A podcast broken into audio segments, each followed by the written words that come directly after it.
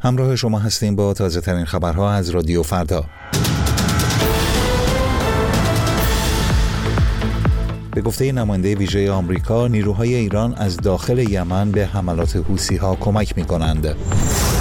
به دنبال اظهارات امانوئل مکرون کشورهای غربی گزینه اعزام نیروی نظامی به اوکراین را رد کردند. و در ادامه کمبود گاز مدارس در برخی استانهای ایران بار دیگر تعطیل اعلام شدند. با سلام به شما شنونده عزیز رادیو. فردا خوش آمدید به این بخش خبری. تیم لندرکینگ نماینده ویژه آمریکا در امور یمن با اشاره به حضور نیروهای ایران در داخل یمن برای کمک به حملات حوثی ها گفت این روند باید پایان پذیرد. آقای لندرکینگ روز سهشنبه به کمیته روابط خارجی سنای آمریکا گفت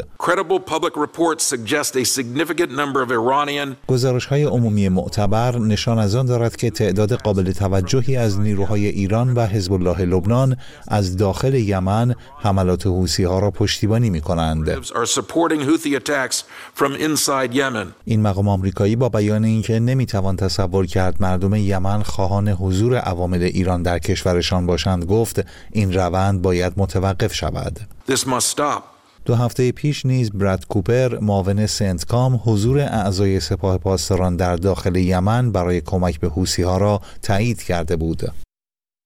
به دنبال اظهارات رئیس جمهور فرانسه درباره مطرح بودن گزینه اعزام نیروهای زمینی کشورهای غربی به اوکراین، شماری از اعضای ناتو این گزینه را رد کردند.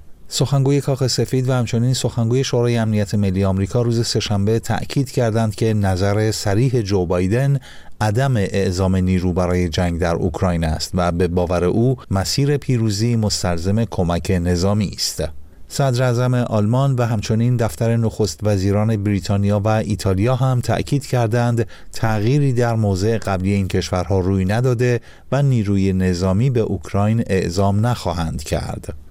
امانوئل مکرون رئیس جمهور فرانسه روز دوشنبه گفته بود برای مقابله با روسیه در تهاجمش به اوکراین نباید هیچ ای از جمله اعزام نیروی زمینی از طرف اروپا را کنار گذاشت.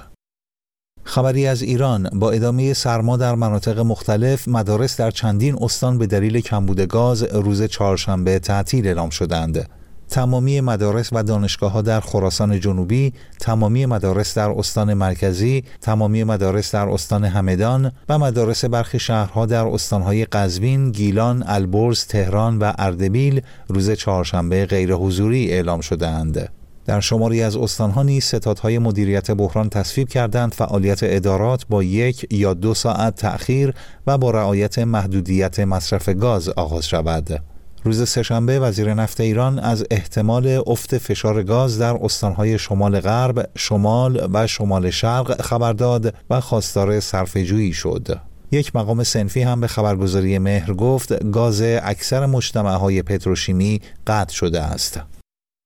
خبر دیگری از ایران وکیل ساسان نیک نفس زندانی سیاسی که دو سال نیم پیش در زندان فشافویی جان باخت می‌گوید دو پزشک بهداری این زندان در مرگ او مقصر شناخته شدند علی شریفزاده اردکانی به وبسایت امتداد گفت دادگاه بدوی و دادگاه تجدید نظر دو پزشک بهداری زندان فشافویه را به دلیل تعلل در انتقال فوری ساسان نیک نفس به مرکز درمانی به پرداخت دیه محکوم کردند.